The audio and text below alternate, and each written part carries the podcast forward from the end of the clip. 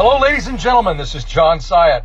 Well, I was going through my stack of 3 by 5 cards, which I often do. It's a stack that I've created over the last decade of just various notes on concepts or principles or even goals or gratitudes that I've had or experienced over the last decade, as I said.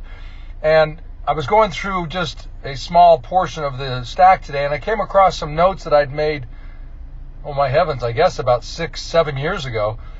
And it was talking about some foundational principles of coaching. And I'm just going to share with you the four principles here very quickly, but then relate it to what I want to talk to you about today. It reads number one, know what they want. And then number two, number two, discover their challenges. Number three, provide solutions. And then number four, cast a vision. And I thought that was interesting because as I was thinking about what message I wanted to share with you, I realized that that particular list really applies to you as you're working with your your customers or your potential customers as you're working with prospects.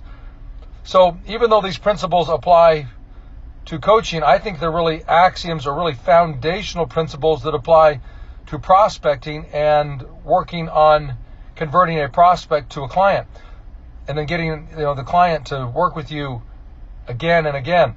So let's go back to those four concepts. Number one, know what they want. This is so critical. Unfortunately, I think that as real estate sales professionals, as much as we know, we think that we have all the answers and we assume that we know what people want. And the truth is, we really don't. We don't know what any other human being wants until we take the time to actually discover what it is that they want. So I just want to I want to remind you that as you are working to find new business, whether it's with new leads or past clients or sphere of influence, don't assume that you know what they want. How about you take the time to ask them what they want? Find out what is important to them. One of the most critical things that you can do, for example, in the listing conversation is to not assume to know what people want, but just simply ask them. Ask them what they're trying to accomplish. Ask them what's most important to them in the process. Ask them what you would they would like you to do in the process of getting their home sold. Just simply ask. See, know what they want by asking rather than by assuming. I guess that's the point.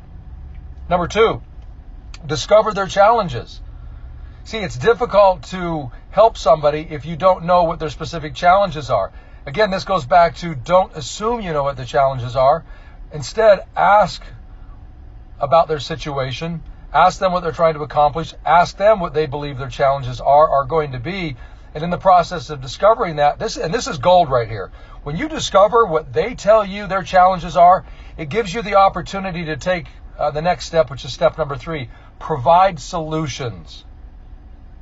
See, if you know what their specific challenges are, then you get the opportunity to provide solutions. And, and, here's what I know. A, a, lot of you listening to this would say, well, it's, it, I know what they want. I know what their challenge is. They want to sell a home.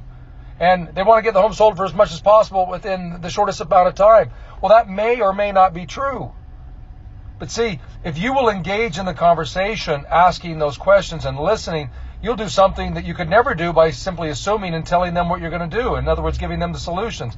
See, what you will do by assuming is you'll shortchange the conversation.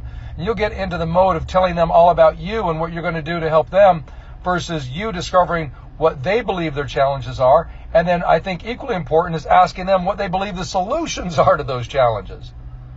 Remember, we've got to do a couple things in any great conversation. We've got to build rapport and we've got to offer value, especially in a business relationship. So take the time to discover their challenges and then take the time to discover solutions. Ask them, first of all, what they believe the solutions would be, and then offer your own version of those solutions if their solutions aren't necessarily the best ones. And then finally, cast a vision. One of the best things that leaders, that true effective leaders do is they will cast a vision. Cast a vision about what it will look like in the future if we follow a specific process, if we take a particular path. Help people see a vision of what is possible. It said that without a vision, the people will perish. Well, let me tell you something your opportunity to work with a potential client will perish if you don't help them see a vision of what it's like working with you. And the only way to ultimately do that is to discover what they want, to discover their challenges, to discover what they believe the solutions are to those challenges, you counseling them through the process of coming up with the modified challenges or, the, or, the, or the, rather the modified solutions and the real solutions, and then finally casting a vision of what it all looks like when it all comes together. Look, ladies and gentlemen, this is nothing more than the basic skills and techniques of being a great communicator. You signed up to be a communicator in this business, and the better you get at communicating, the more money that you will make. And that is a fact. Give these things some thought, and as usual, I'll see you at the top.